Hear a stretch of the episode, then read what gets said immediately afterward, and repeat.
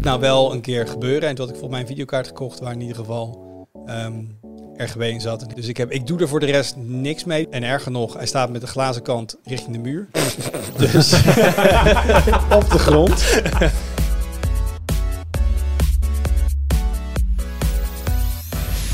Hoi, leuk dat je luistert. Welkom bij een nieuwe aflevering van de Tweakers Podcast. Mijn naam is Wout en vandaag zit ik aan tafel met Thomas Hogstemach. Hey. Met Reinhard Dik. Hallo. En met Arnoud Wokke. Hoi. En als Thomas en Reinhard aanschrijven, ik, hebben jullie ooit met z'n tweeën in de podcast gezeten? Ja. Vraag ik me af. Ja, eerder, keertje, ja. denk ik. En dat was waarschijnlijk ook toen er heel erg veel componentennieuws was. Toevallig wel, ja. Ja, Mhm. en we zitten nu middenin, we, we noemen het net al even, de hete hardware herfst. Oeh. Dat is de tijd van het jaar. Ja. Ja, toch? De tijd van het jaar dat je, het is koud buiten, dus je wil een lekker warm gestookte GPU. En je doet er nog even een mooie 16-core CPU bij, weet ik het, om nog eventjes wat meer pistoolkosten te besparen. Dat is wel elektra omzetten. Nou, dan kun je van het gas af, hè? Als je gewoon verwarmt met een dikke game PC. Ja. Toch? Ik denk niet dat het de zuinigste manier van verwarmen is, maar whatever floats your boat. Whatever floats my boat. Anyway, er komt weer heel veel nieuwe hardware is er eh, uitgekomen. We hebben nieuwe generatie CPU's gezien, videokaarten en de nieuwste eh, telg die daar aan toe kwam was de AMD die zijn nieuwste generatie videokaarten uitbracht. Dat hadden we maandag hadden we daar de review van. Daar gaan we het zo over hebben. Maar eerst highlights, want het is gewoon een Ziekers podcast. Reinoud, Mijn highlight. jouw Maar ja, highlight. Mijn highlight. Ja, dat is mooi gezegd. Het is een eh, highlight die ik inderdaad heb. Oeh. Want eh, dit zijn de donkere dagen. Mhm. Ehm, Inderdaad. en eh, we naderen de feestdagen. Wat natuurlijk voor veel mensen dan eh, het moment van reflectie is, bezinning. En, Eten. eh, eten. Cadeaus. Oh, Inderdaad, sorry, dat klinkt heel plat. Liefde voor je naaste, voor je medemens. Denk om anderen. En natuurlijk ook eh, helemaal losgaan met verlichting. Mhm. En als je op straat loopt in een willekeurige plaats in Nederland, dan zul je in elke buurt, elke straat wel weer heel veel variatie zien tussen mensen die een subtiel kerstkansje op de deur hebben met een paar lampjes en mensen die zo los zijn gegaan dat ze hopen misschien de aliens eh, eh, aandacht te trekken van aliens. Land hier, alsjeblieft. Doen we, doen we, hebben, hebben wij dit een beetje in Nederland bij jullie in de buurt? Ik weet in Amerika is het echt een ding dat dan de buren met elkaar gaan concurreren op wie het grootste kerstlichtspektakel in zijn voortuin heeft. Ik weet niet waar jullie wonen. Hebben jullie het wel eens gezien in Nederland? Ja, nee, ik- niet concurrentie, maar eh, in de wijk waar ik woon, daar is, eh, daar is wel de nodige verlichting. Ik heb al een hele boog gezien voor de deur, helemaal verlicht en met ballen en alles. Eh, verlichting die over meerdere daken heen loopt, zodat het een soort van golfpatroontje wordt. Vind ik ook heel mooi. Ehm, ja, ik, ik loop niet meer in het donker als ik s'avonds Oké. loop. Het is echt wel een beetje... Maar jij ging, jouw punt was, jij gaat het ook doen.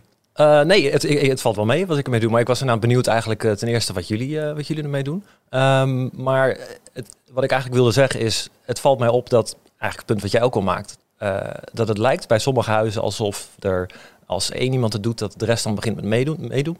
Dus bij mij in de straat is het allemaal vrij subtiel. Maar er zijn inderdaad buurten of straten waarbij het dan helemaal losgaat en er niet gewoon verlichting is, maar ook geknipper in allerlei kleuren. Er gebeurt van alles en eh, het is gewoon hartstikke druk dan. En eh, heel gezellig en leuk, maar ook best wel onrustig. Ehm, maar ik vind het interessant om dat soort dingen te zien. Want dan triggert het mensen dus om eh, lekker los te gaan met die verlichting. Ehm, wat, wat misschien ergens iets heel, heel primairs is, wat je al, als kind al hebt, dat je reageert op felle kleuren. En uiteindelijk zijn we dan als volwassenen allemaal grote kinderen die blijkbaar daar nog steeds heel gevoelig voor zijn en dat graag doen. Eh, maar goed, we zitten hier als tweakers allemaal om, om de tafel. En ja, veel, veel mensen hebben natuurlijk tegenwoordig ook RGB in hun PC. Inderdaad. Hebben Mhm. jullie RGB in jullie PC? Ik heb zeker RGB in mijn PC en een mooi raampje erin. De laatste keer dat ik een PC heb gebouwd, dacht ik wel, oké, ik, ik ben echt wel tien jaar te laat. Maar het moet nou wel een keer gebeuren. En toen had ik volgens mij een videokaart gekocht waar in ieder geval ehm, RGB in zat. En ik, nou, dan, dan, en een, een, een waterkoeler. Ja, dan moet ik het ook wel kunnen zien. Dus ik, heb, ik doe er voor de rest niks mee. Die staat op een standaard loopje. Ehm, en erger nog, hij staat met de glazen kant richting de muur. dus op de grond. Ehm, Voor ja, de buren? Dat is niet echt, eh, ik, het is gewoon niet, niet handig. Ik heb niet een handige plek, want dan moet ik hem op mijn bureau zetten en dan aan mijn rechterkant. eh, Ja, Of nee. het zijpanelen omdraaien. Maar ja, dan kijk je tegen de achterkant van je moederbord aan. Dus Ja, nee. Dus ik moet hem achterstevoren zetten, maar dan kijk ik tegen de AIO aan. Nee, eh, moet ik ooit nog wat te vinden? Ehm, dus ik heb het wel, maar ik, ik zie vooral als, het, ehm, als ik de computer aan heb staan en het licht is uit in mijn werkkamer en ik kijk zeg maar schuin door de deuropening naar binnen, dan zie ik een soort gloed tegen de muur. En ik altijd, oh, de shit, de PC staat nog aan. Eh, dus het is voor mij... Hele Daarvoor is het functionele RGB. Ja. ja. Ja, maar ik doe er voor de rest doe ik er. ehm, ik heb, ik, ik, ja, je kan er vast van alles mee. Eh, nee, en ik heb wel ook ik heb RGB mijn toetsenbord. Dus daar kijk ik wel lekker tegenaan. Dat maar, is wel tof. maar jij zelf dan? Ehm, ja, ik vind het altijd lastig om dat heel diplomatiek goed te for- eh, formuleren. Ehm, Heb je RGB, ik- ja of nee? De hele binaire ik- vraag. Ik, er zit RGB op mijn PC. En ik ben er zo van overtuigd dat ik het onmiddellijk heb uitgezet. ja, nee, ik, eh, ik heb er niet zoveel mee. Voor mij is het dan meer functioneel. Het, eh, ik, ik, ik zie de meerwaarde er niet van in. Ehm, dus ik, eh, ik eh, ben er zelf niet zo... Maar je kan het toch ook, je kan eh, ehm, eh, voorwaardelijke kleuren eh, eh, instellen, toch? Dus bij een bepaalde processorbelasting dat die dan rood wordt omdat het iets te veel is en groen als het allemaal oké is. er, er is so- software waarmee, waarmee dat kan. inderdaad. Ja. Ja. Maar wij als componentenredacteur hebben natuurlijk sowieso per definitie HW-info aanstaan continu. Dus wij zien altijd hoe warm onze processor is. Nou, oké. Maar, maar ik, ja, ik, ik ben wel een beetje schuldig in de zin van... ik heb eh, vorige week, twee weken terug... wel kerstlampjes voor mijn huis gekocht. Voor Mhm. aan de rand van het balkonnetje. En dat was wel enigszins geïnspireerd op het feit... dat mijn buurman opeens een lichtsnoertje op zijn balkonnetje had. Mm. Ik moet wel zeggen, hij heeft wel het mooiere lichtsnoertje achteraf gezien. Dus misschien dat ik volgend jaar nog, nog wat meer moet gaan investeren op dit gebied. Maar wat mijn PC betreft, ik heb een eh, eh, best een up-to-date PC. Maar wel in een kast van een jaar of 7, 8 oud met een dicht zijpaneel. Ehm, dus ik weet niet eens of er heel veel brandt in mijn kast. Dan moet je van achteren door het IO-shield heen pieken en kijken of daar dan... Ja, door dat roostertje van de Outtake-fan achter Ja, zie je wel zo'n schijnsel op de muur. Dus, dus er zit wel iets van lampjes in. Maar je lampjes op je balkon, is dat gewoon eh, warm licht, wit licht? Ja, dat zijn hele simpele batterijgevoede. Er zit wel een timertje op, dus ik hoef er niet te veel over na te denken. Maar verder eh, zijn ze echt, eh, echt heel... zo- Je hebt natuurlijk tegenwoordig ook wel eh, kerstverlichting ook. Voor mij heeft Philips Hue eh, deze herfst een, eh, een, een, een lichtsnoer voor in je boom. Ja, en je hebt ook een, een bekend, die komt elke keer terug bij ons in de gift guide. En mensen noemen altijd van Twinkly. Dat is ook een Mhm. bedrijf. En dan moet je inderdaad zo'n snoer een beetje om je boom heen wikkelen. En dan kun je dan allerlei gekke patronen ook... eh, Nou ja, addressable en anim- RGB. En animaties kun je dan allemaal kiezen. En je kunt natuurlijk zinken met de rest van je verlichting. En misschien als je processor te warm wordt, dat je kerstboom dan rood wordt of zo. Dus, Mooi, mooi, ja. Of als je de energierekening niet hebt betaald, dan eh, gaat die ook eh, ja. eh, rood.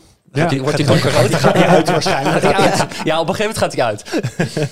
gaat die zwart. Maar ik heb er dit jaar dus ook wel naar gekeken of ik iets met RGB-verlichting in mijn boom wil doen. Maar dat vond ik toch dan wel weer prijzig. ja, de Hue-snoer was ook echt super duur volgens mij. Dat ja, maar zelfs dat, dat Twinkly ook al. Dat, dat ging heel snel richting de 100 euro plus. Ja, Mhm. Ehm, dus nee, ik heb twee. Bijna al het licht in mijn huis is gewoon, zijn gewoon domme lampen. Ja. eh, die ik dan slim schakel. Dus daar kan ik niet zoveel mee. Ik heb wel op twee plekken waar geen schakelaar zit, eh, heb ik eh, gewoon RGB-peertjes. Eh, dus er zijn twee lampen in mijn woonkamer waarvan ik de kleur kan instellen. Oké. Ehm, en rondom kerst doe ik dan wel vaak groen en rood. dat, dan probeer ik dat wel een beetje te accentkleurtje te aan te geven. Ja, en dan kun je nog eh, een leuke fireplace loop op YouTube opzoeken. Eh, Dat is die helemaal doe je- compleet. Die doe je dan lekker op je, op je, je tv. En ik heb natuurlijk wel de, het, het kerstsnoer. eh, het, het snoer aan lichtjes in mijn kerstboom is natuurlijk wel slim geschakeld. Mhm. Dus als ik dan 's ochtends de woonkamer inloop, in de winter, met kerst. Gaat die gewoon aan. Ga gewoon automatisch. En die staat ook echt, als ik de deur open doe, kijk ik recht tegen de kerstboom aan. En die gaat dan aan. Dat is wel tof. Ja, dat, dat, dat vind ik wel leuk. Als ik dan, eh, ik ben heel erg, iemand vroeg ook net van, wat ga ik nog wat doen met kerst? Wat vind je van kerst? En ik, ik ben helemaal voor de gemaakte gezelligheid. en voor mij is het hetzelfde dat we ook wel eens onderzocht hebben, dat als je maar jezelf eh, heel erg lang dwingt om te lachen, dat je dan vanzelf vrolijk wordt. Mhm. Dat heb ik ook een beetje met gezelligheid, van zet gewoon kerstliedjes op. Mhm. En ik ga gewoon kaarsjes aansteken en ik zet een kerstboom neer.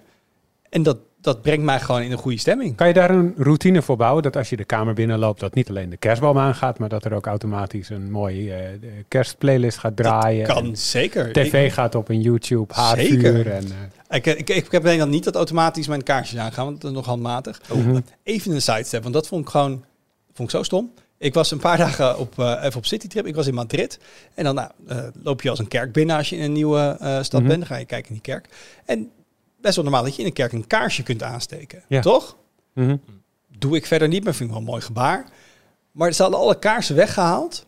En in plaats van hadden ze dus nep LED-flikkerende kaarsen. Die dingen ken je wel, dat gewoon zo'n LED-lampje Ja. flikkert. En dan kon je dus geld erin gooien. En dan werd dus een relais getoggeld. En dan wordt een van die dingen kwam dan stroom op te staan. Oh. Mhm.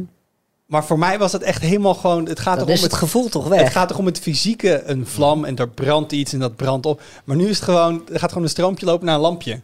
Ergens Ik- vind ik dit wel interessant of zo. Ik, ja, ik voel dit wel. Wel? Ja, maar voor mij, Ja. het, het, het ver- verliest een hele magie. Het verliest een hele symboliek ermee. Het is bijna een ritueel inderdaad. En dan neem je 80% daarvan weg. Ja, ja, maar een ritueel moet ook naar de 21ste eeuw, Reinoud. en eh, een kaarsje aansteken is natuurlijk wel een beetje 19e eeuws.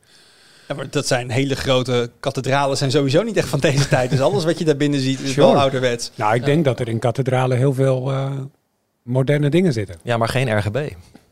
Niet? Ja, dat zit bij de glas in de rood. Als er gewoon een glas in de rood raam was, zou er heen eh, gaan. Dus dat was even een sidestep dat je vroeg Ja. van, gaat jouw hele huis dan? eh, maar toen dacht ik, ja, die, dat kun je ook dus doen door je kaarsjes mechanisch te doen. Ik bedenk me net, dat moeten ze toch hebben. Dat als je met een, met een kerstmis in een... Dat is een mis met kerst. In de, in de kerk eh, bent en er wordt gezongen. Dat dan de RGB-verlichting zich een beetje aanpast op het liedje en met het ritme meegaat. Dat zou toch mooi zijn? Dansende kaarsjes. Dat zou wel bestaat wel. Ja? Ja. Ja. Hoe komen we hierop uit? Ik weet niet Ja. meer zo goed waar we... Het Nou, ik, ik, ik had nog een paar vragen aan jullie in het kader van die RGB. Uh-huh. Ehm, nee, wacht, dat presenteer ik helemaal verkeerd. Welkom bij de inaugurele, officiële Tweakers RGB quiz. Oeh, Oké. nou, hier gaan we voor zitten. Ja. Deze Ja. ga ik sowieso winnen. Ja, Oké. dat lijkt me ook. Vraag 1. Hoeveel nieuwsberichten over producten met RGB heeft Tweakers in 2022 gepubliceerd? Antwoord A, 30 berichten. Antwoord R, 50 berichten. Antwoord G, 70 berichten. Of antwoord B, 110 berichten. ik ben nu al de weg kwijt. Ik was afgeleid door die letters. Ik ga, voor, ik ja. ga voor die derde optie. Ik ga voor 110. Ik denk R. 70 berichten. Hmm. Derde optie is goed. Oei, Nice. ik ben iets aan het winnen. Ik wist helemaal niet dat we iets gingen doen. Ja? Ja, ik vind het onverwacht Ja, heel ja. leuk. Mag ik nog een vraag stellen? Zeker. Ja, zeker. Ja, oh nee, wacht, ik ben de quizmaster. Ik ga nog een vraag stellen.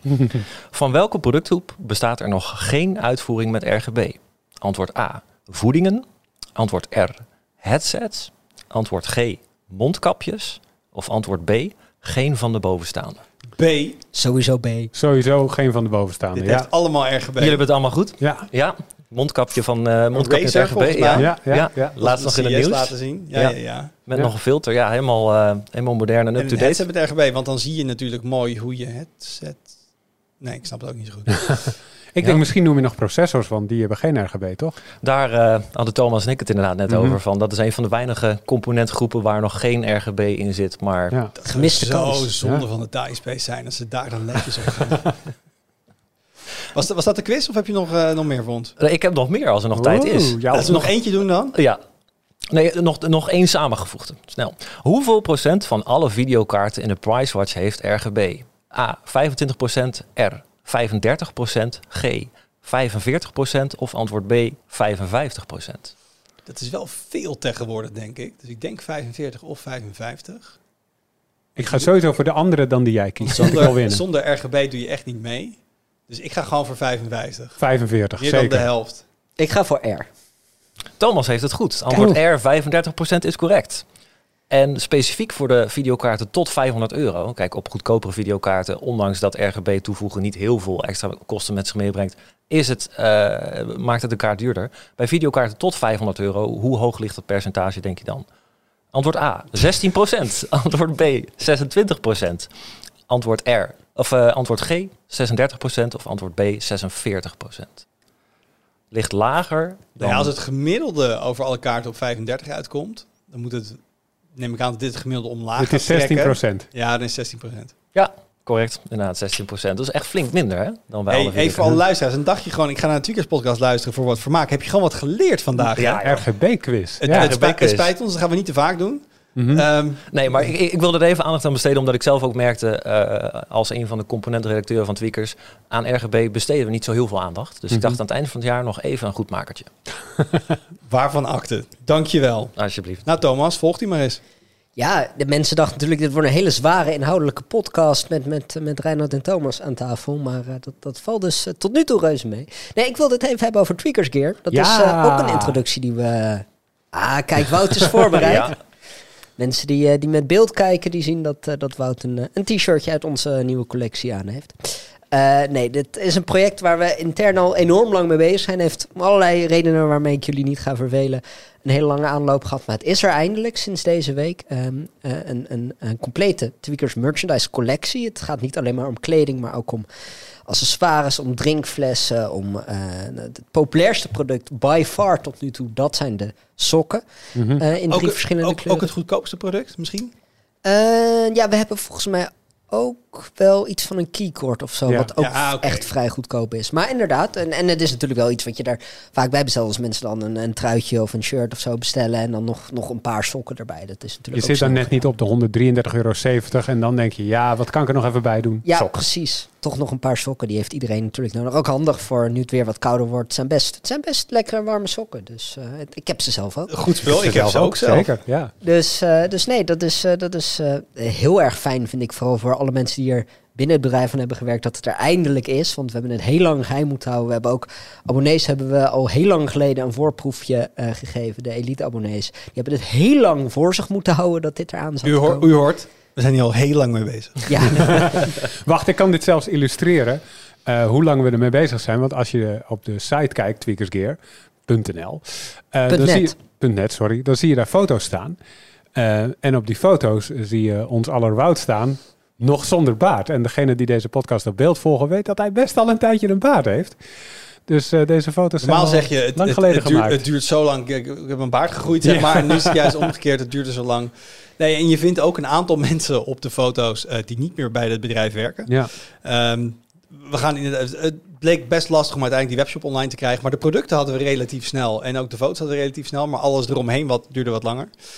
Ehm, maar inderdaad, ik heb al ik, ik heb het vest, ik heb de sokken, ik heb het shirt, ik heb de drink. Ja, ik, ik ben ook gewoon echt belachelijk veel geld gaan uitgeven. Maar ik vind het gewoon leuk. Ja, en jij wou aan die 133,70 euro komen natuurlijk. Nee, ja, ik, hallo, ik, ik werk toch voor Tweakers. Mhm. Vind ik ook leuk om, om dat uit te stralen. Ja, Dus, ja en, en het staat nu, nu we dit opnemen, staat het eh, voor mij anderhalve dag of zo online. En eh, we zijn best tevreden al met het, eh, het aantal bestellingen. Je ziet wel dat ook in de comments mensen echt enthousiast waren die hier echt op zaten te wachten. Het was Ja. natuurlijk ook een vraag die we heel vaak kregen. Van wanneer kan ik echt toffe dingen kopen met tweakers op? En daar hebben we ook wel echt voor gekozen. Het is niet zeg maar gewoon je standaard eh, t-shirt met een logootje erop gedrukt. Het is echt eh, eh, mooie, kwalitatief goede kleding. Helaas daardoor ook wat duurder. We hebben nou, bijvoorbeeld helaas, ik bedoel... Ik zou nog geen helaas zeggen. Ik bedoel, goed spul, dat, dat, kost geld. Mag wat kosten, ja. En we willen ook dat je dit over vijf jaar nog draagt misschien. En niet dat het na een jaar weer bij de, bij En de afval terecht Wat komt. we ook schreven in de puntplan, dat het niet alleen je favoriete kleding is omdat het van Tweakers is, maar vooral omdat het gewoon heel fijn spul is. En dan is het ook nog eens van Tweakers. Om, het, om dat te illustreren, ik had toen we aan het, eh, een beetje aan het testen waren en dat soort dingen, toen had ik een, een, een trui besteld, maar niet helemaal in de goede maat.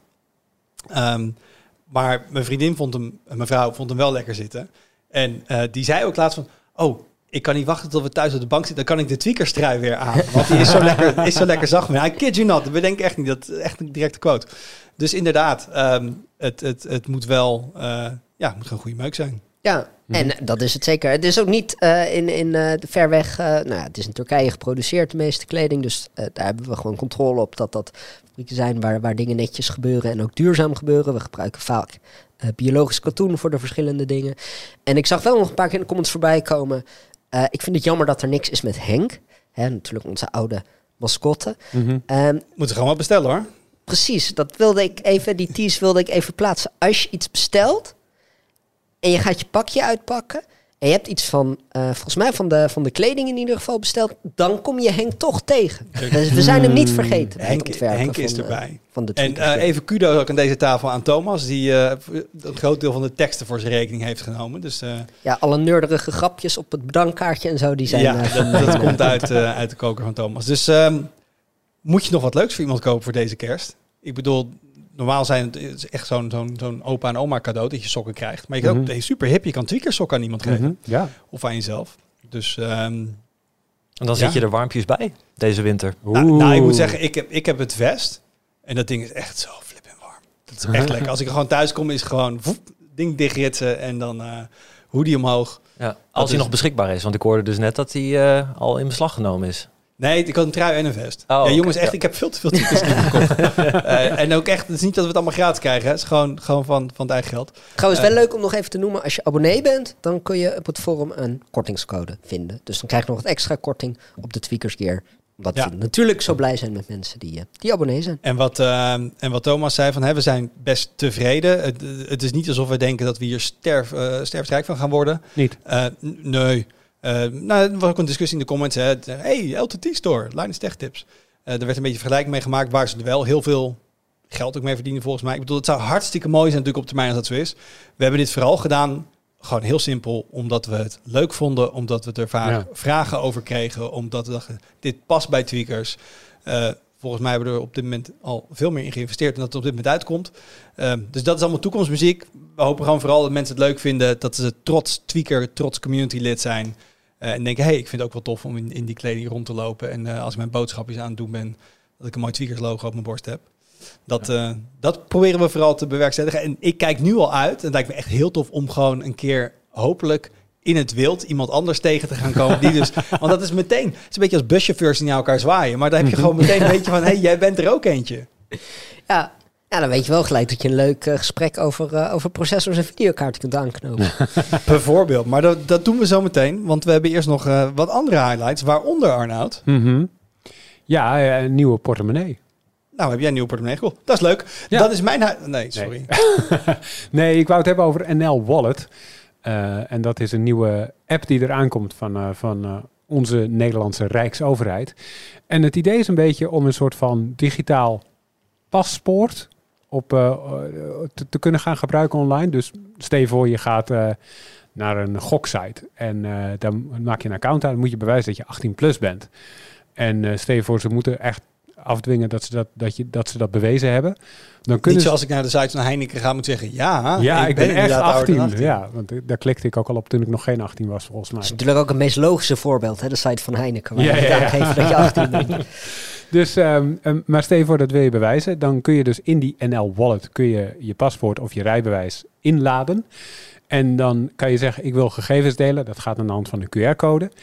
En eh, dan kan je dus, als het goed is, alleen de gegevens delen die nodig zijn. Dus eh, iemand, de site wil weten of je 18 plus bent, dan kan je alleen dat gegeven delen. Dus alleen, ja, ik ben 18 plus. En dan... eh, Nog geen eens hoe oud je bent, maar gewoon Nee. binair. Klopt het dat deze persoon 18 Precies. plus is? Ja, daar, daar zetten ze op in. Of dat gaat lukken, dat is nog niet helemaal duidelijk. Want nou ja, veel bedrijven willen nou helemaal meer weten dan eigenlijk nodig is van mensen. Eh, maar het kan in elk geval wel. Je, je kan alleen zo'n klein stukje info delen. En je kan ook op het moment dat je deelt, kan je zien wat je deelt. En kan je er zelf voor kiezen om het wel of niet te delen. Ehm, dus dat is een beetje de bedoeling. Het wordt een smartphone app op eh, Android en iOS. En eh, een soort van uitbreiding op DigiD eigenlijk. Want met DigiD kan je inloggen vaak op, op, op overheidssites en, en aanverwante dingen. Maar hier zo moet je dus ook echt op andere plekken ook kunnen inloggen. Dus gewoon bij bedrijven en, en, en diensten. Die kunnen dat inbouwen en op die manier dus eh, info over jou eh, eh, checken. En zorgen dat je, dat je, dan kan je bewijzen dat je bent wie je zegt dat je bent. Ik vind het wel een mooi concept. Mhm. Want nu eigenlijk, als je dit ook fysiek doet, is het vaak van mogen je idee zien of zo. Maar er staat allemaal andere informatie op die ze misschien helemaal niet Ja. hoeven hebben. Het, het is een alles of niet situatie. Of ergens nog bij een, bij een hotel een kopie van je paspoort. Och, Waar heb je een kopie van mijn paspoort nodig? Nou, daar, dat kon je al eh, doen. Hè, met, eh, daar was al een appje voor. Dat heette Kopie ID. Is het nog steeds. Dan kun je dus dingen wegstrepen. En vervolgens dat digitaal delen. Nee, dat snap ik. Maar ook als je gewoon incheckt fysiek in een hotel, Ja. is vaak nog van geef even je paspoort. En dan Ja, precies. Hè, dit is dan NL Wallet en dat is dan alleen Nederland. Maar het zou mooi zijn op termijn, want ik weet niet wat ze precies van me willen weten. Ja, als ik, als ik wegren zonder te betalen, moeten ze me ergens kunnen contacteren. Maar ze willen vooral weten, ik heb mijn gegevens ingevuld. Ben jij ook die persoon? Ja. En dat kunnen ze prima verifiëren op met deze methode natuurlijk. Nou, wat dus, wat dus ook kan, want je kan ook je opleiding en dat soort dingen erin zetten, je diploma's. En, eh, en, en als er dus hier iemand komt solliciteren en, eh, en die zit tegenover de Wout Funnekotter en die wil dan bewijzen dat diegene inderdaad een HBO-opleiding heeft afgerond, dan kun je dat dus gewoon vragen. En dan kan diegene dat met die wallet dus aantonen zonder het diploma te hoeven laten zien. Dus is gewoon, die, die, die vind ik dan totaal niet boeiend. Bedenk nee, ik ook niet. maar Want ten eerste, het kan. het maakt me niet verdraaid voor uit welke opleiding iemand gedaan heeft. En als iemand gaat liegen over zijn opleiding, heb je een groot probleem. Dat is waar. Dus, maar ik snap het, ik snap het idee. Dat het, Maar dit is dus, want je denkt nu mooi initiatief en leuk dat ze dit doen. Het gaat gewoon moeten.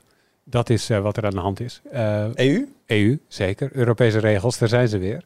Sinds 2014 zijn die regels er al. En, eh, en ze worden aangescherpt om te zorgen dat op het moment dat een land zo'n systeem aanbiedt, dat die kunnen samenwerken. Want de bedoeling is dat je dus niet alleen binnen Nederland jezelf kan bewijzen, maar ook als je op vakantie bent of je gaat ergens anders voor je werk heen, dat je ook daar met de app die je gewoon vanuit je eigen land hebt, dat je daarmee eh, dingen kan bewijzen. Ongeveer zoals CoronaCheck dat ook kon internationaal werken, zo, zo zal dit ook internationaal moeten kunnen werken. Dat is over een paar jaar. Ehm, en dan speelt er nog iets, en dit is heel interessant. Eh, de Tweede Kamer is hier op tegen, in meerderheid. Er is vorige week een motie aangenomen die zei van... Yo, eh, deze Europese afspraak die we Ja, die hierover begon hebben met gemaakt... Die begon met Jo. Zo beginnen alle moties, Wout. ik lees ook wel eens een motietek en dan had Jo gezien. Maar oké. Jo, voorzitter. Wij vinden, nee. Ehm, eh, eh, en en eh, die vinden dat de privacy waarborgen in de Europese eh, regels, dus niet specifiek in de Nederlandse app, maar in de Europese afspraken die daar nu over gemaakt moeten worden. Eh, het compromis wat daarover nu op tafel ligt, dat het niet ver genoeg gaat. Oké. Dat er meer privacy waarborgen in moeten, zoals bijvoorbeeld eh, de Tweede Kamer wil er graag in expliciet dat gegevens niet mogen worden doorverkocht. Dat staat er nu niet expliciet in. Dat willen ze wel. Eh, en de minister zegt daarover, ja, als ik, als ik die eisen allemaal op tafel ga leggen, dan kunnen we opnieuw beginnen met onderhandelen en dan zetten we onszelf buitenspel. Kortom, er is nog een hoop juridisch politiek getouwtrek over. Eh, en het is nog niet in kan en kruiken, maar de demo van de app, die is er al wel. Ehm, en dan, eh, dan kun je dus rondklikken en kijken wat er, eh, wat, er, wat er allemaal in de app zou moeten komen en hoe dat er ongeveer uitziet. Heel interessant. En, dus. en als het er op enigszins korte termijn uitkomen met de EU, ehm, wat voor tijdspad hebben we het over? Wanneer zou dit dan... Over een jaar. Eén jaar. D- Eén dat jaar. is snel. Dat is snel. Ja, daarom zijn ze nu ook al begonnen met de demo. Voordat eh, zeg maar, de politiek eruit is, hoe het er precies uit moet zien. Want dan bouwen ze de diverse lagen van de, van de, van de app apart. Om te zorgen dat ze, als bijvoorbeeld de, de hele interface laag al is gebouwd, dat ze daar niet meer aan hoeven komen op het moment dat er op een ander punt iets moet worden aangepast. Ehm, maar dan kunnen ze alvast wel beginnen en, en, en, en het basiswerk al verzetten. Om te zorgen dat het inderdaad snel live staat als het, als het wel kan. Dus hebben we tegenwoordig een, een Apple Wallet, een Google Wallet en een NL Wallet. NL Wallet, ja. Al de wallets. All the wallets. Oké. En je fysieke portemonnee, die heb je misschien ook nog steeds bij je. Dus dan heb je Die, daar neem ook nog op. die neem ik steeds minder vaak mee. Ja, wel hè? Ja, ik ook. Dus ik, waar ik zo ook een beetje zit te wachten, is dat zijn zo in Amerika wat verder mee, dat ik juist meer dingen in mijn Google Wallet kan stoppen. Mhm. Zoals mijn rijbewijs en dat soort zaken. Dat als ik ja, dat er geen fysieke pasjes bij me hoef te hebben. Ja. eh, dat je echt kan identificeren. Maar misschien gaan ze het ook nog wel doen. Dat je in, Ja. ook in je NL Wallet kan laten zien, heeft deze persoon een rijbewijs, ja of nee? ja, nee, dat kan. Ja, Ja. ja. dat zit daarin. Nou, Ja. ik heb geen idee mee meer, geen rijbewijs. Kijk. Handig. Ehm, ik heb ook nog een highlight. Mhm. Het gaat gebeuren. We, ik heb het al vaker gezegd in de podcast het laatste jaar, denk ik. De EU is lekker bezig. Mhm. Ehm, en waar voorheen volgens mij vijf jaar geleden het meer was dat, dat je in de Verenigde Staten toch wel hoorde over dat ze big tech wilden aanpakken en wetgeving. En zie je nu echt dat de EU daar hele concrete stappen aan het zetten is. Ja. Eh, we hebben natuurlijk eh, de Digital Markets Act, de Digital Services Act. Service Act, de DSA, NEMA. Ehm, we kunnen allemaal Rome, dat nemen we nu allemaal hartstikke voor lief. Dat is al jaren nu, ja. Ja, maar dat is wel wat EU, ook uit ja. de EU komt. En waar je denkt, waar gaat het EU-betoog heen? Nou, dat ehm, het plan eigenlijk, en dat komt uit de Digital Services Act, denk ik. Ik dacht Market? Ja, oké, maar oké, we missen nu Eén even, twee. missen even nu of, eh, of eh, Joris of Thijs. Ehm, dat Apple andere app stores moet gaan toelaten. Ja. Ehm, en Google trouwens ook. Mhm. Eh, omdat zij een, ja, een gatekeeper zijn ze volgens mij. Ja. Als je binnen die wetgeving een bepaald formaat hebt en je hebt een bepaalde omvang van je bedrijf, dan moet je aan andere regels voor doen. Ehm, en Mark Gurman van Bloomberg, ik denk Mhm. dat Mark Gurman was. Nou, Ja. Het is een beetje zo. Die meneer, als hij schrijft, waarschijnlijk gebeurt dit, dan gebeurt het ook. Als het over Ehm, Apple gaat, zeker. Ja. Als het over Apple gaat, inderdaad. Eh, en Apple schijnt achter de schermen dus nu druk bezig te zijn met het mogelijk maken van eh, alternatieve appwinkels en het siteloaden van apps op eh, iPhones. ja. En ik kijk even rond, maar ik denk, ik kan alleen maar voorstellen dat die allemaal heel erg mee eens zijn en een goede zaak vinden. Toch? Ja, ik heb geen iPhone, dus ik vind het best. Maar Ja, ik- oh, ja, op papier klinkt dit goed. Ehm, ik vraag me dan wel af hoe makkelijk wordt het voor andere partijen daadwerkelijk gemaakt in de praktijk om een andere app store te maken met dezelfde functionaliteiten, dezelfde services die Apple zelf biedt. Maar als dat mogelijk is eh, voor een andere partij, ja, dan klinkt het helemaal goed. Want wat is jouw verwachting, Arnold? Gaat dit, wordt dit zo'n ding waarbij ze het maximaal gaan tegenwerken? Of gaan ze ook echt wel denken, oké, de gedachte hierachter klopt. We gaan het ook echt makkelijk maken om dit te doen. Nee, ze gaan het maximaal tegenwerken. Dat is natuurlijk gewoon hoe Apple dat doet. We hebben dat wel gezien met de, met de ACM in Nederland en dating apps. Die, eh, die eh, externe betaalmethodes moesten gaan toestaan. En toen hebben ze echt alles gedaan tot in de submenuutjes aan toe en de tekst. Om het zo afschrikwekkend mogelijk te maken. En zo onaantrekkelijk mogelijk voor ontwikkelaars. Als je dit doet, ontplof je telefoon. Zo ongeveer, ja. Nou, er stond wel bij van dit is niet, dit is niet, we kunnen de veiligheid niet garanderen of zoiets. Dus het klonk echt wel afschrikwekkend. Dus nee, dit doen ze niet van harte. Dit doen ze echt omdat ze eh, volgens de regelgeving het moeten doen. Aan de andere kant, dit kan op Android al sinds het begin. En eh, hoe vaak heb je iets uit een alternatieve eh, downloadwinkel gehaald, Wout? Twee onthouden, worteltrekken. Ik kijk even naar Ja. de rest van de tafel. Jullie? Ik heb eh, op mijn Android-telefoon vijf apps die eh, uit de F-Droid... eh, nice, ja. Misschien Ja. is dat bovengemiddeld Maar heb je dan die, ook die, dus die Market app op je telefoon staan? Of heb je gewoon die APK's van de website gedownload?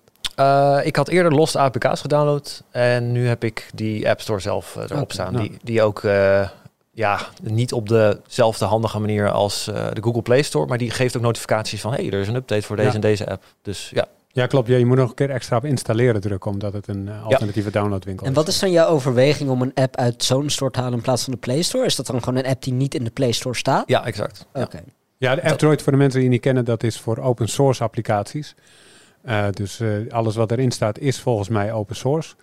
Dus ik neem aan dat het ook dat soort tools zijn die je daar dan eh, vandaan haalt. Ja, Ja. vrij eenvoudige apps, maar eh, Ja. handig als aanvulling. Heb je Ja. een voorbeeld van wat haal je nou uit F-Droid wat je niet in de Play Store kan vinden? Of is het allemaal zwaar illegaal waar je het nu over hebt? nee, nee, het is een app van ehm, eh, volgens mij een Nederlandse ontwikkelaar zelfs. Die gooit, nou, dat moet trouwens wel, bedenk ik me. Die gooit ehm, eh, een aantal weerkaarten en voorspellingen van KNMI en wat dingen van buienradar bij elkaar. Gewoon een heel simpel overzichtje. En eh, ja, dat klinkt heel stom, maar ik hou van simpele apps en die, die laat gewoon die kaartjes zien. En die persoon die heeft dat nooit in de Play Store gezet of daar uitgebracht. Want die, vindt, die is daar niet mee eens om het dan bij het grote Google te stallen of zo. Ik, ik, ik denk het. Of het is iets dat. eh, ik weet niet precies hoe het werkt. Het kan zijn dat het een, bepaalde eis is of zo. Dat om, eh, om, om, om die kaarten van KNMI te mogen gebruiken met die. eh, het zijn gewoon hele simpele voorspellingskaartjes van hoe ziet het weer vandaag eruit, morgen, hoe ziet het vannacht eruit. Wat is de neerslag in de afgelopen 24 uur geweest? hoeveel zonuren heeft Nederland gehad? eh, dan een kaartje erbij en zo. Kan zijn dat hij dat alleen mag gebruiken als het allemaal open source is. Geen idee. Maar in ieder geval, die app staat niet in de Play Store. Oké. Jij Ja. Thomas? Eh, ik heb wel een paar apps die niet in de Play Store staan en waarvan ik dus losse APK's heb geïnstalleerd. Eh, maar ik heb geen losse, zeg maar, market app. Marketplace? Nee. Ja. Ehm, en en ik, ik, denk, ik snap ook niet zo goed de behoefte daaraan vanuit de consument. Ik denk ook de enige reden waarom iemand bijvoorbeeld op een iPhone een andere App Store zou willen hebben, is om een app te hebben die niet in de App Store staat. Eh, en dan denk ik dus ook dat wat daar vooral gaat, van gaat profiteren zijn een bedrijf als Epic die zeggen wij willen dit niet in de App Store hebben staan, omdat we dan eh 30% of, of, een, Ja. of in ieder geval Nou een of, het staat dus in allebei de stores, maar in de alternatieve App Store is goedkoper.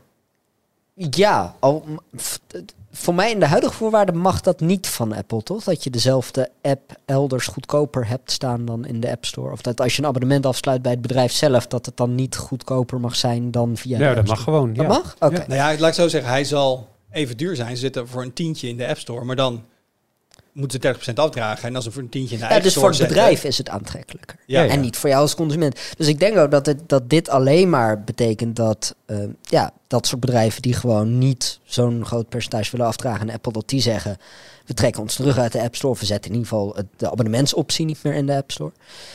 En eh, ja, als consument ga je dus alleen maar zo'n alternatieve App Store gebruiken als je een van die apps wil gebruiken. Ja. En, Behalve als wat ze nu soms doen, is dat het op iOS duurder is, omdat ze die 30% doorberekenen. Dat ze zeggen, oké, eh, in de App Store is die, laten we jou opdraaien voor de transaction fee, zeg maar. Dus dan is het 13 euro en onze eigen store is die 10 euro. Ja. Dat Ja, kan dus wel zo zijn. En dan dan- heb je wel als eindgebruiker er baat bij. dan heb je gewoon financieel voordeel. Ja, en Ja. dat is wel nodig natuurlijk. Want, want eh, als je gewoon exact hetzelfde aanbod, en zeker voor gratis apps bijvoorbeeld, dan zie ik gewoon niet wat het, wat het voordeel is voor een consument. van Nee, ik, ik, ik heb ook vijf app stores op mijn PC. Mhm. Te weten game launchers. Hm. Van Epic, van Ubi, van EA. Dat soort Ja, dat enige- gamebedrijven zijn eigenlijk de bedrijven die hiervan gaan De enige reden dat ik dat doe, is omdat ik die game niet op Steam kan vinden. Ja. Dus ik word wel gedwongen. Maar Ja. eh, jij Arnoud, ben jij op jouw Android-telefoons eh, gebruiker van alternatieve app stores? Zeker, ik heb ook F-Droid. Al weet ik even niet welke apps ik daar eh, heb staan en welke dan losse APK's zijn en zo. Maar eh, ja, ik heb ook F-Droid op mijn telefoon staan en eh, ik, gebruik die, eh, ik gebruik die ook. Maar ik, ik ben het wel met Thomas eens. Dit is ehm, aan de ene kant heel goed voor ons als consument. Meer concurrentie. De, de, de, de, ik denk dat de App Store belasting die Apple nu heft, die moet wel omlaag gaan als dit eenmaal is ingegaan. Want die 30% is dan niet te handhaven. Dus in die zin is het goed. Maar aan de andere kant, ja, je gaat gewoon net, net als op de PC, ga je gewoon dan vijf downloadwinkels op je iPhone hebben staan. Waarom? Omdat al die bedrijven dat zelf in de hand willen hebben. En op die manier. eh, Maar dan krijg je die ene extra app, die zesde, die alle vijfde downloadwinkels Ja. indexeert.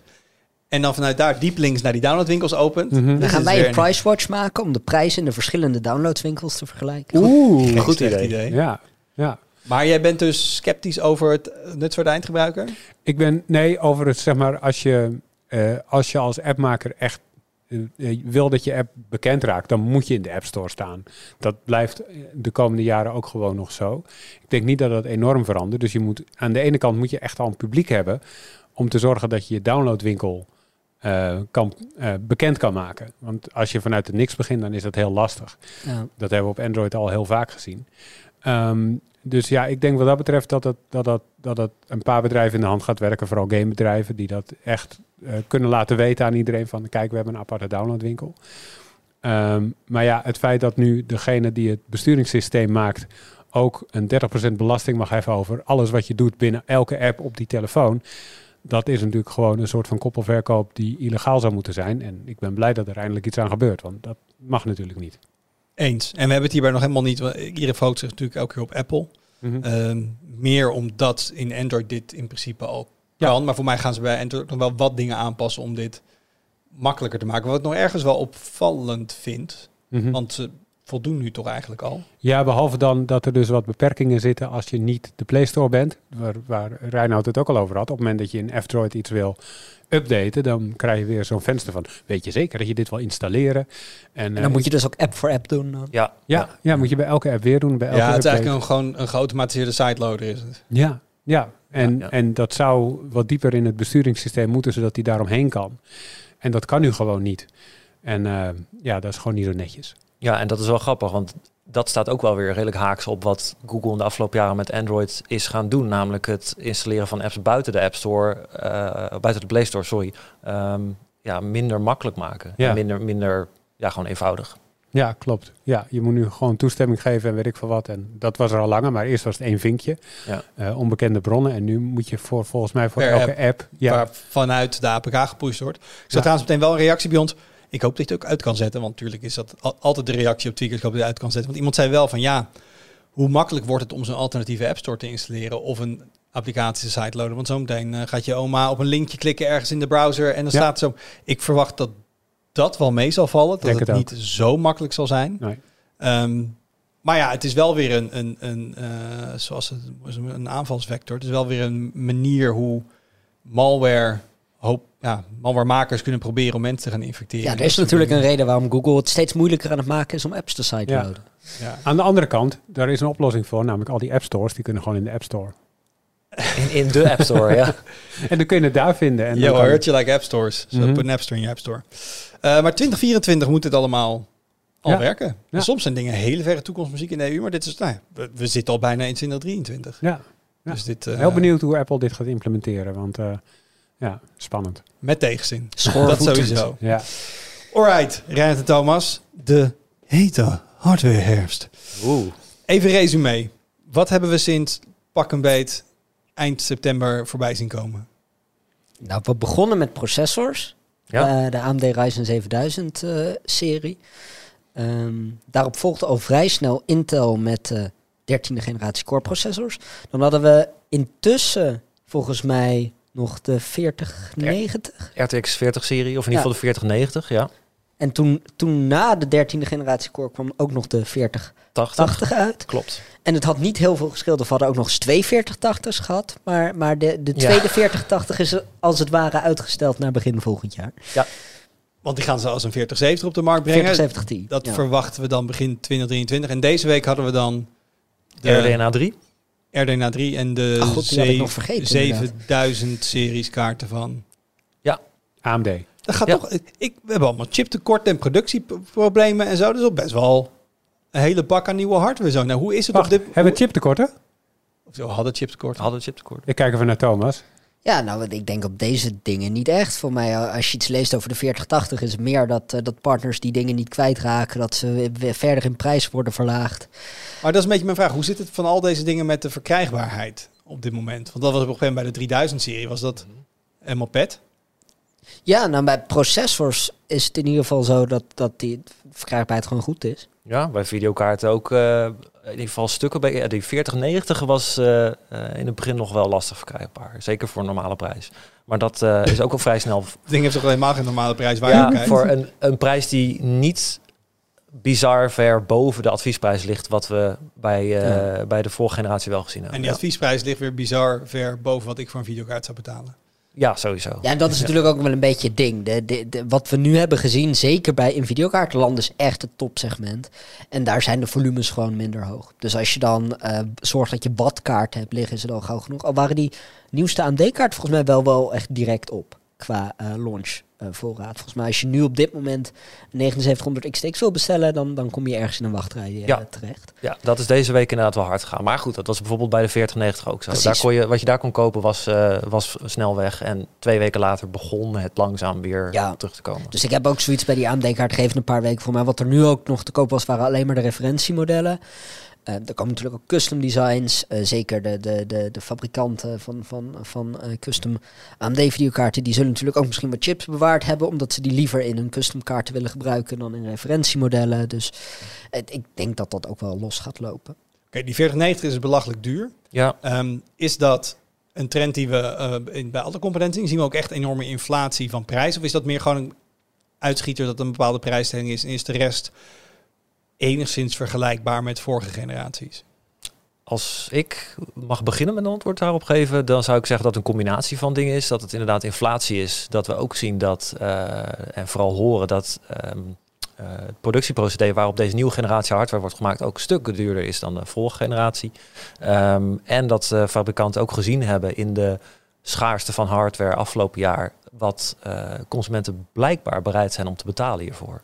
Dus die, die cocktail zorgt ervoor dat die adviesprijzen van deze generatie eh, eh, flink hoger liggen. Maar dat is niet helemaal waar wat je zegt, wat consumenten bereid zijn te betalen. Want Thomas zegt dat die 4000 serieprijzen juist alweer naar beneden gaan, omdat ze daar misschien veel te hoog hebben ingezet. Nou, we hebben bij de vorige generatie gezien dat mensen die dingen bleven kopen. Eh, op een gegeven moment waren die videokaarten gewoon twee, drie keer de adviesprijs. Ehm, en dan eh, was een winkel die er vijf binnenkreeg, was alsnog binnen een week kwijt. Ehm, dus we hebben onszelf als consument denk ik geen goede dienst bewezen door ook in die tijd van schaarste en idioot hoge prijzen te blijven kopen. En dan zie je dus inderdaad dat, dat zeker Nvidia heeft nu wel echt ingezien van oké, we- we zo'n een 3080 hadden een adviesprijs van 719 euro. De 4080 heeft een adviesprijs die is dubbel zo hoog. Ja, Ja, bijna exact dubbel zo hoog. Eh, dubbel zo hoog. Ja. ja. nou en daarmee zie je wel dat Nvidia gewoon probeert van we gaan met dezelfde naamgeving eigenlijk een compleet andere prijs hanteren. Want nou, dat is dan ongeveer de prijs waar die 3080 in de praktijk heel lang voor te koop is geweest. Ja, en dan zie je nu dus dat dan de vraag toch wat tegenvalt. Dan gaan ze dus de prijs verlagen. Maar ja, voordat, eh, ik denk niet dat ze de prijs zo ver gaan verlagen dat we ooit weer op die 719 uit gaan komen. Daar zit ook een stukje inflatie in natuurlijk. Maar er is ook gewoon een stukje, we zijn een beetje gewend geraakt om dat te betalen voor een videokaart. En ehm, nou, zolang een Nvidia, maar trouwens ook AMD, denkt dat het eh, meer kan vragen voor zo'n kaart, gaan we dat natuurlijk altijd proberen. Krijgen we relatief gezien ook meer voor terug?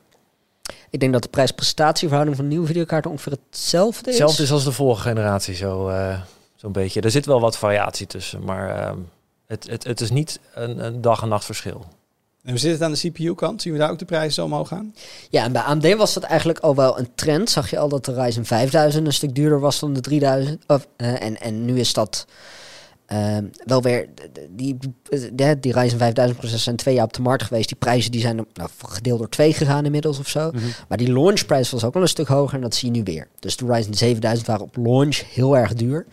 Ehm, toen zagen we dat er eh, echt significant een procent of 20 van die prijs afging binnen een maand of twee. Dus mensen die op release een Ryzen 7000 CPU hebben gekocht, die zullen daar flink Oh. van balen. Ehm, en ja, het, het, eh, het- Intel, Intel volgt wat meer letterlijk de inflatie. Dan zie je bijvoorbeeld ook dat de twaalfde generatie CPU's op dit moment duurder zijn dan ze op launch waren. En je ziet ook dat de voorbije weken slash maanden is de euro-dollar koers weer wat beter aan het worden voor ons. Mhm. Ehm, dan zie je dus ook dat die processors weer langzaam ook weer die dalende lijn inzetten. Dus Intel doet wat meer gewoon wat je zou verwachten. En AMD kiest meer die launchmomenten om een nieuwe prijsstelling neer te zetten. Is het ook gewoon zo dat omdat AMD natuurlijk een steeds betere marktpositie heeft gekregen afgelopen jaren, dat daarom die prijzen omhoog zijn gegaan? Absoluut, ze zien zichzelf niet meer als de, de value king wat ze heel lang waren natuurlijk. Ze zeggen Ja. we hebben nu premium producten en daar horen ook premium prijzen bij. Dus wat dat betreft, het is ook heel logisch, maar wat dat betreft, het bewijst natuurlijk wel het ongelijk van mensen die eh, zeggen van nou, eh, hè, eh, ik kies liever een AMD-product, want ik vind AMD een sympathieker bedrijf. Als AMD gewoon goede producten heeft, zul je zien dat zij daar ook gewoon de bijbehorende prijzen voor gaan vragen. Gek hè, bij een niet, beursgenoteerd bedrijf. Niet roomser dan de paus. Ja. Ehm, volgens mij gaat er geen gesprek aan welke verjaardagskring of lunchtafel voorbij of het gaat over energieprijzen en, Ja. en de kosten waar iedereen nu mee zit. Ehm, hoe zit het bij deze generatie met energieverbruik? Want we kunnen dingen sneller maken door gewoon simpelweg meer vermogen doorheen te pompen of door daadwerkelijk die dingen efficiënter te maken. Waar hebben we hiermee te maken? Laten we even beginnen bij eh, de videokaarten. Waar we mee te maken hebben is een eh, hoger energieverbruik dan de, dan de vorige generatie, in de meeste gevallen. Ehm, dan was de RTX 3090 Ti wel een beetje een uitschieter die verbruikte al veel. En daarvan werd ook al beetje gefluisterd hier en daar van eh, dit is een, eh, een kaart. Want die werd veel later uitgebracht dan de rest van de 30-serie kaarten. Dit is een kaart die 3090 Ti die boardpartners moet voorbereiden op de 40-serie. Nou, dan blijkt inderdaad dat die 4090 erg vergelijkbaar is met die 3090 Ti. Dus dat, dat was al een beetje vreemde eend in de bijt. Maar die kaarten verbruiken meer en dat, dat zien we bij de AMD-kant ook. Verbruiken iets meer dan, dan de vorige generatie. Dus de prestaties liggen ook echt wel hoger. Dus de prestaties per watt liggen daardoor ook hoger. Maar ja, het absolute verbruik meer is. Ja, Ja, ja. En ik denk dat je daar wel een interessante parallel ziet tussen processors en videokaarten. Want zowel bij processors als bij videokaarten zijn de twee kampen eigenlijk heel erg aan elkaar gewaagd op dit moment. Ja. We hebben natuurlijk heel lang gezien dat AMD qua processors totaal niet mee kon komen. We hebben generaties gehad waarbij AMD nou begon te concurreren een beetje in het hogere middensegment bij Nvidia. Daar zat dan de duurste AMD-kaart tegenover. Nou, en op dit moment zien we, eh, AMD heeft gewoon een goed antwoord op in ieder geval de 4080. En de 4090, afhankelijk van de resolutie, komen ze ook nog wel bij in de buurt. Eh, bij processors zie je eigenlijk dat de topmodel Ryzen 9 eigenlijk gewoon net zo snel is als de snelste Core i9. Dat die elkaar echt goed in balans houden. En dat betekent dus ook dat, dat omdat die verschillen zo klein zijn, dat ze echt allebei tot het uiterste moeten gaan. En Ja. dat zie je ook terug in dat stroomverbruik. Zo'n videokaart kan een stuk efficiënter zijn als ze hem wat minder hoog zouden klokken. En dan lever je misschien 10% prestaties in, maar 30% aan stroomverbruik minder. En bij processors, idem dito. Daar zie je dat de nieuwste i9 heeft weer een bizar hoog stroomverbruik. Ruim 300 watt onderload. Veel meer dan de vorige generatie. AMD was altijd dan nog de zuinige optie, maar die zijn met de Ryzen 7000 ook de TDP's gaan verhogen. Ehm, het topmodel Ryzen 9 zit nu een beetje op het niveau van de vorige generatie Core i9 van Intel. Dus dat is wel nog altijd 100 watt minder dan die i9 waar ik het net over had. Maar ook gewoon heel erg veel stroomverbruik, heel lastig te koelen. Ehm, het, het is een beetje, eh, we moeten het een beetje op de koop toenemen als wij willen dat beide kampen ehm, elkaar qua prestaties goed kunnen beconcurreren. Want dan, ja, dan zie je dat er automatisch gebeurt dat ze alles uit de kast moeten trekken. Ja. Want- En als ze het gevoel hebben dat het mogelijk is om bij het topmodel van de concurrent in de buurt te komen, ja, dan gaan ze dat doen. Ook al moeten ze daarvoor zo'n product eigenlijk hoger klokken dan, eh, dan ideaal zou zijn En- geweest. Betekent dat ook dat op het moment dat je een componentenmaker bent, dat je dus meer eh, exemplaren verkoopt op het moment dat de prestaties hoger liggen ten opzichte van dat je kan zeggen van hé, maar met onze, met onze onderdelen bouw je pas echt een zuinige PC en hou je je stroomrekening een beetje onder controle. Ja, ik denk dat dat voor flagship producten, dus echte Halo producten, dat dat inderdaad wel geldt. Dat die voor veel mensen tot de verbeelding spreken. Dat je daarmee als, als fabrikant Intel, AMD, Nvidia ook echt de reputatie eh, opbouwt of behoudt. Door Mhm. echt, echt een snel product te hebben en echt iets wat tot de verbeelding spreekt. Dus daarom zetten ze met die snellere modellen, die ze in ieder geval voor videokaarten en ook deze generatie voor CPU's, ehm, in het begin van zo'n launch van zo'n generatie, daar wel aardig de focus op leggen. Zie je dus inderdaad ehm, ehm, eh, dat efficiëntie min of meer overboord wordt gegooid om maar de snelste te zijn. Uh, om maar de meeste aandacht te krijgen voor oh, hoeveel beter is, is dit product. En dat uh, um, laat alleen maar zien dat die concurrentie inderdaad sterk is toegenomen, wat, uh, wat Thomas ook zegt. En wat er denk ik verder ook bij speelt, is dat, um, nou ja, we noemden het net al, dit zijn allemaal beursgenoteerde bedrijven en die zoeken natuurlijk de hoogste marge. Um, ze zijn allemaal op een nieuwere productieprocedees aan het produceren, dus die transistors zijn kleiner geworden, zitten dichter bij elkaar. Ze kunnen meer rekenkracht uit een kleiner oppervlak halen. En ze proberen de snelste producten te maken om een concurrent maar zo snel mogelijk af te zijn. Meer prestaties kun je behalen door, even heel flauw gezegd, door een grotere chip te maken of te gebruiken. Meer transistors haal je meer rekenkracht uit. Mm -hmm. Maar ja, een grotere chip maken kost ook meer geld. Ja. Dat, dat, snijdt weer in je marges. Dus wat ze eigenlijk het liefste doen is kleine, ja, kleine uh, niet onnodig grote chips gebruiken. En die lekker hoog klokken en daar de meeste prestaties uit halen. Maar ja, goed, um, dat is geen lineaire relatie tussen je uh, kloksnelheid en het verbruik. Ja. Uh, dus daarom verbruiken die, uh, die nieuwe dingen dus zoveel energie voor die hoge prestaties. Wat dus ook weer, Thomas noemde het net al eventjes. Het, het is allemaal met elkaar verbonden. Dat zorgt dus ook weer voor dat die nieuwe generatie producten um, over het algemeen best lastig zijn om te koelen. Want die chips zijn er zitten meer transistors op hetzelfde oppervlak bij die nieuwe generatie chips. Mm -hmm. Is dus lastiger te koelen en ze zijn hoog geklokt. Komt uh, naar verhouding per vierkante millimeter echt veel meer warmte uit dan, uh, veel meer vermogen uit dan de vorige generatie. Um, ja, dat uh, maakt het ook niet makkelijker op. Zeker niet voor bijvoorbeeld boordpartners of uh, fabrikanten van koelers. Die moeten daar ook uh, even goed over nadenken. Hoe, hoe koel ik deze chip nou weer? Ja, want hoeveel ja. RGB-ledjes moeten hierop om goed te koelen? Ja, goed, inderdaad. ja, maar alle, alles daaronder zie je dus ook mee opschrijven. Want we hebben ook deze week een nieuwe desktop BBG op de site. Daar hebben we het, het 4K-systeem. Er zit een Core i5 13600K. En dan denk je, nou, Core i5, middenklasse CPU, oké. Okay. Um, hadden we in principe een, een luchtkoeler van rond de 50 euro voor bedacht, van een beetje middenklasse luchtkoeler. We installeren dat ding en we benchmarken en bouwen die systemen tegenwoordig ook. Dus, dus ik kreeg de testresultaten terug en dan stond erbij uh, CPU-temperatuur max 101 graden. Ik denk 101 graden, klopt dit wel? Uh, dan ben ik naar dat systeem toegelopen, heb dat testje zelf nog eens opnieuw gedaan. En dan bleek dus inderdaad uh, dat die, dat die, dat die, nou toch wel prima luchtkoeler, dat hij gewoon echt moeite had om die Core i5 onder controle te houden. Zeker in de periode waarin die onbeperkt mocht boosten. Um, en dan zie je dus gewoon dat, dat zo'n Core i5, die heeft gewoon een beetje het stroomverbruik van een i7 of een i9 van een paar generaties uh, geleden. En uh, deels natuurlijk ook de prijs van een i7 ja, okay. van een paar generaties geleden. Dus je ziet eigenlijk dat er op dat en topsegment... de performance van een i7, i9? Ongetwijfeld. Ja. Um, en misschien zelfs nog wat sneller.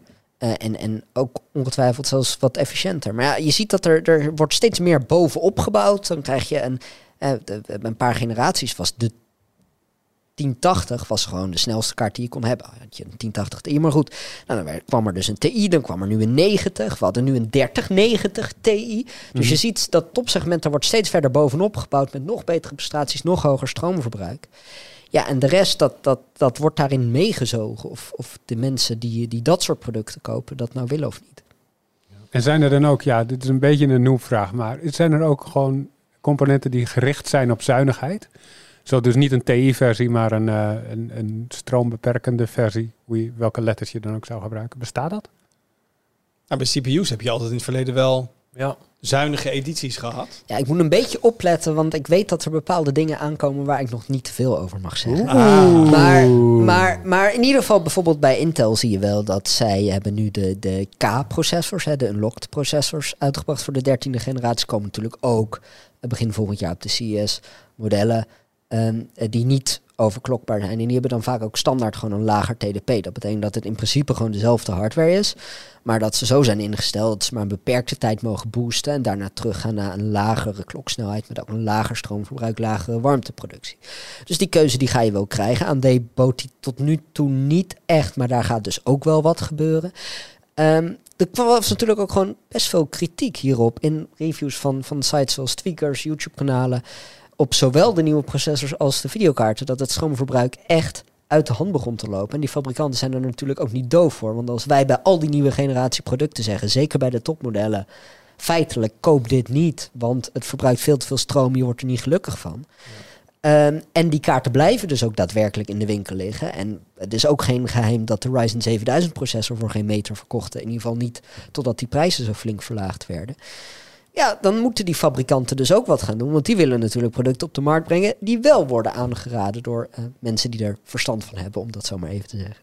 Ja, en ik denk dat die, die, die kritiek waar Thomas het over heeft, dat dat eh, momenteel vanuit eh, Europese media nog sterker naar voren komt, omdat de, de, de energiecrisis hier sterker Ja. is dan, dan in de Verenigde Staten. En al deze bedrijven die hebben hun, hun headquarters in de Verenigde Staten, waar de, echt de, de, de meeste R&D zit. Ehm, en natuurlijk hebben we het hier over producten die, ik bedoel, dit heb je niet in een maand gebouwd, zo'n nieuwe CPU-architectuur. Dus dit zijn allemaal dingen die zijn ontworpen en, en die hele roadmap is, is tot stand gekomen in een periode dat, dat, nou, dat we alle problemen waar we dit jaar, eh, waar de wereld dit jaar mee speelt, eh eh, 9 van de 10 waren er toen volgens mij nog niet. Als ik nou ja, 8 van de 10 dan. Ehm, eh, dus ik, ik, ik verwacht ook wel dat die, die, die aandacht voor efficiëntie, dat die. Dat gaan we op termijn pas zien. Ik denk niet dat dat. Nou, natuurlijk kun je met het uitbrengen van langzame modellen kun je daar sneller in, in, in tweaken. Zoals wat Thomas net zegt met, met, met CPU's die eraan komen. ehm, kun je er nu al voor kiezen van die worden langzamer geklokt en dan kun je daar snel wat winst behalen. Maar de echte grote veranderingen op efficiëntie, dat, dat ga je Ja, dan pas in een, in een nieuwe generatie zien. Of puur marketing. hè. Ik bedoel, die, de, het grote geheim, volgens mij, als ik het een beetje heb meegekregen van die nieuwe Ryzen-processor, dat die eco-modus heel wat scheelt in stroom, terwijl je qua prestaties eigenlijk weinig inboekt. En ze hebben ervoor gekozen om heel erg te focussen op absolute topprestaties. Dat zetten we in het punt. Laat En- staan, die eco-modus hebben ze er echt last minute bij. Eh, Dus zeg maar, toen wij voor launch processors hadden, zat er geen eco-modus in de En die, en die hebben we later getest. En als ik me wel herinner, dan zou je eigenlijk iedereen met zo'n ding aanraden, zet het alsjeblieft aan. Ja. Nou, het, het, het nadeel van dat het er last minute ingebakken is, is dat het... Je moet eigenlijk gewoon zelf de, de cijfers in, in gaan tikken in de BIOS. Dat is eigenlijk hetgene wat het beste werkt. Hartstikke leuk, vind ik. nee, maar dat je eigenlijk ehm, je de, de winst op stroomverbruik is veel groter dan het verlies in prestaties, toch? Zeker. Ja, maar je, ja, je hebt zo'n zo'n eh, zo'n voltage frequency curve, zo'n VF-curve. En, en je ziet dat bijna al die processors zitten heel hoog in die curve. En dat is gewoon een punt waarop de curve afvlakt. Dus waarop je voor extra stroomverbruik maar weinig prestaties erbij krijgt. En idealiter heb je een processor die veel meer in het midden van die curve zit. Die dus een optimale balans heeft tussen stroomverbruik en kloksnelheid. Ja, en dan, zie je dat, dat processors van bijvoorbeeld de Ryzen 5000 serie, die zaten daar echt in de sweet spot. Als je kijkt naar een, een 5600, een 5700X, een 5800X 3D. Eh, die zitten echt in, in, in ja, een beetje het optimum van hoe die architectuur werkt op dat punt.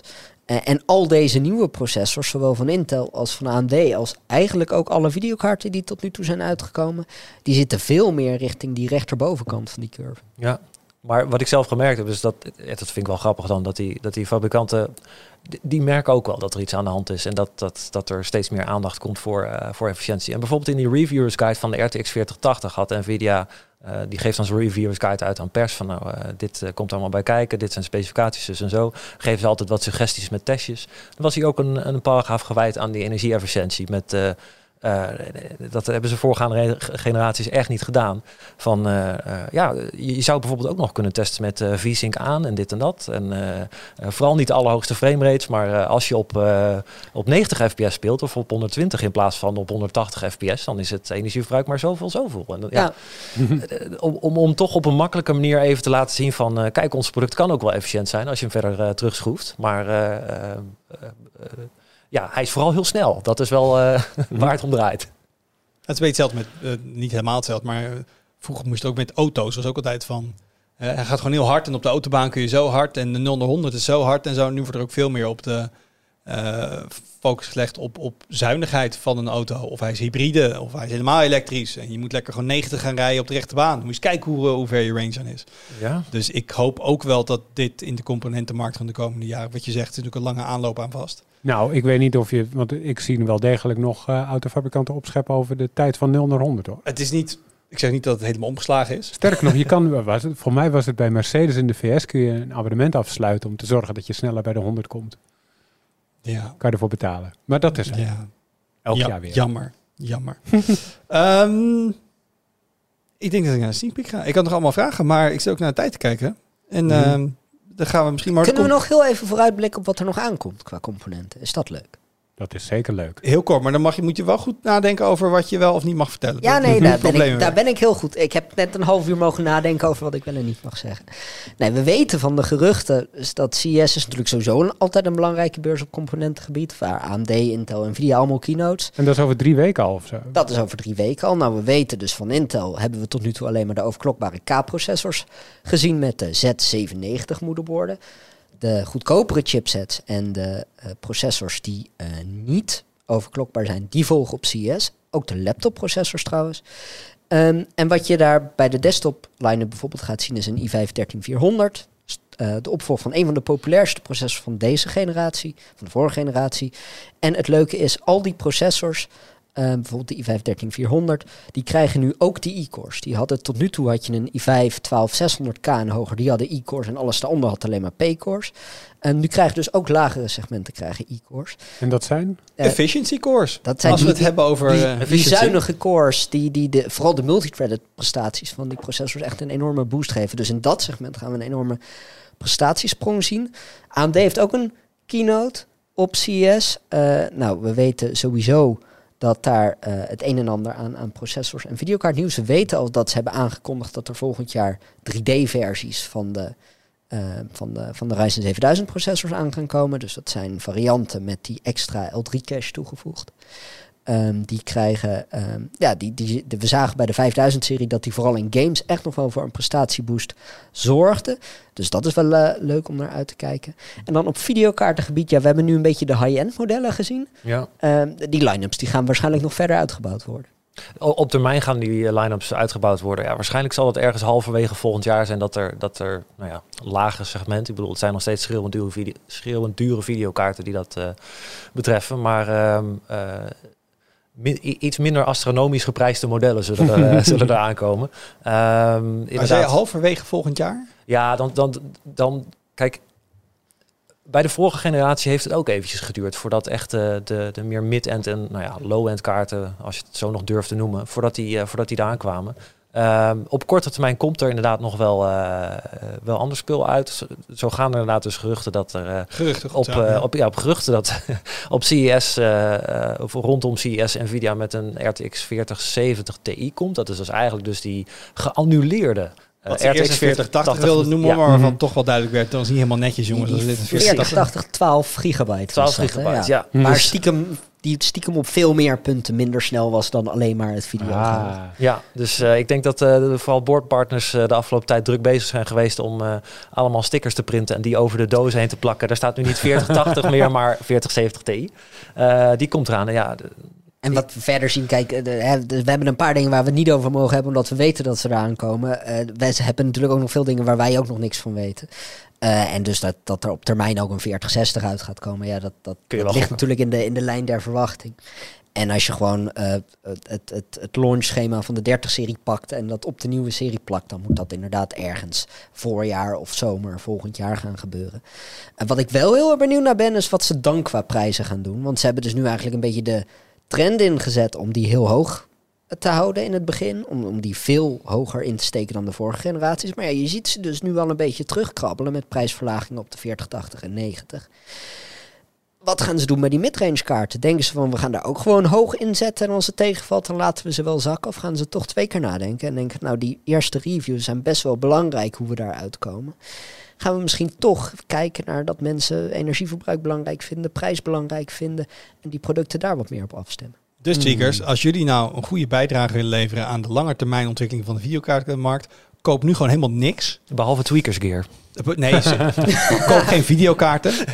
Dankjewel Reinhard, ik waardeer je energie. Ehm, ja, die, ja eh, eh, stemmen met je portemonnee. Ja, Ja. als we dit te duur vinden. Wat je zegt, we hebben zo lang die 3000-serie voor belachelijke bedragen gekocht. Dan vind ik het ook niet gek dat ze een poging wagen. Ja, en juist bij de oude generaties en zeker ook in het lagere segment zijn nu hartstikke leuke deals te vinden. Dus als je heel lang hebt gewacht, dit is wel het moment waarop processors en Ja, videokaarten... kan, kan ik al een opeens weer, 3080 voor 800 dollar kopen? 800 euro? Waar die ooit voor geïntroduceerd was? eh, daarbij, er zijn wel voor mij deals voorbij gekomen waarbij dat ongeveer gehaald is. En er zit er nu standaard niet heel veel meer boven. Nee, de vraag is natuurlijk of je in dat segment moet winkelen. Maar ook als je gewoon een videokaart tussen de 300, 400 euro, een processor van nou, onder de 200 euro, daar zijn echt wel leuke, leuke dingen te vinden. Ja. Top. Dan kijken we nog even vooruit naar Mhm. wat er op de site verschijnt. Eh, dit is een verhaal van mij. Een collega Heite is bezig met 5G in vliegtuigen. Ja, dit was, oh, dit is, dit is wel leuk hoor. Dat was een aankondiging van de, voor mij was de Europese Commissie, heb je hem weer, over dat we 5G kunnen gaan gebruiken in vliegtuigen.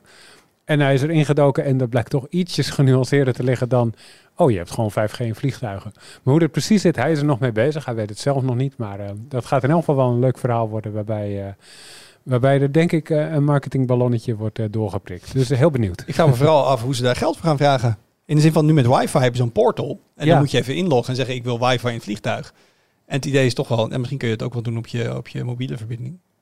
Nee, het wordt gewoon wifi. Het wordt gewoon wifi. Het Oké, wordt gewoon wifi. Arne geeft het al weg.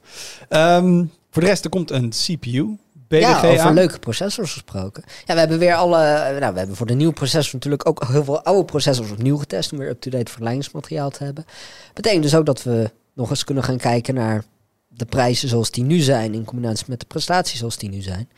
Eh, wat, eh, wat, eh, wat is er allemaal te kopen en wat moet je kopen? Als je een beetje een bang voor bak wil. Precies, en we zien dat heel veel van die oude generatie spullen, dat die allemaal enorme prijsdaling hebben gekregen. Zeker in het, in het lagere deel van de Ryzen 5000 serie is echt enorm het mes gezet in de prijsstelling de afgelopen maanden. En dan zie je dus ook wel dat de aanraders wel echt anders zijn dan, eh, dan in de CPU BBG van eerder dit jaar. Kijk, daar houden we Hmm. Nederlanders van. En eh, eh, collega Jelle is de laatste weken eh, zich een ongeluk aan het vouwen. Want die heeft de Asus Volt 17 binnen. Die heb, ik heb hem toevallig ehm, kunnen vasthouden op de Ja. IFA en een filmpje erover gemaakt. Ehm, maar ja, wat, wat is het? Het is een vouw als een, een telefoon Een uitvouwt. soort vouwbare monitor. Ja, wat, wat, wat is het bij vouwbare dingen? Hoe noem je hem naar de grote staat of de kleine staat? Ja. Een vouwbare all-in-one PC met accu. Ja, Ja. dat is het. Ja, ze zeggen dat het een soort, het is een, het is een 17 inch scherm wat je dubbel kan vouwen. En dan kun je onderin een virtueel toetsenbordje doen. Dan heb je een soort van laptop. Of je neemt het fysieke toetsenbordje erbij. Ja. Maar het is ook gewoon een groot, hele grote tablet. Ja, Eh, maar het is ook een kickstand, ook een monitor. Het is van alles. Ja, de techniek is heel vet, maar of het dus ook in de praktijk een beetje nuttig is, dat gaan we lezen. Ik heb Jelle al een paar keer horen schelden op dat ding ranten. Maar misschien dat het vooral in het dat, begin dat is bij Jelle vaak ook een proces. Hè? Dat er dan in het begin dat er wat, eh, wat krachttermen door de redactie vliegen. En Hij dan... moet er langzaam even verliefd op worden. Maar ook dat ga je op de site eh, kunnen, kunnen lezen en kijken. Dankjewel jongens. Eh dankjewel voor het kijken en luisteren. Heb je feedback, dan horen we dat heel graag. Je mag ons even mailen op podcast.tweakers.net of je kan een reactie achterlaten op de website. Tot volgende week. doei.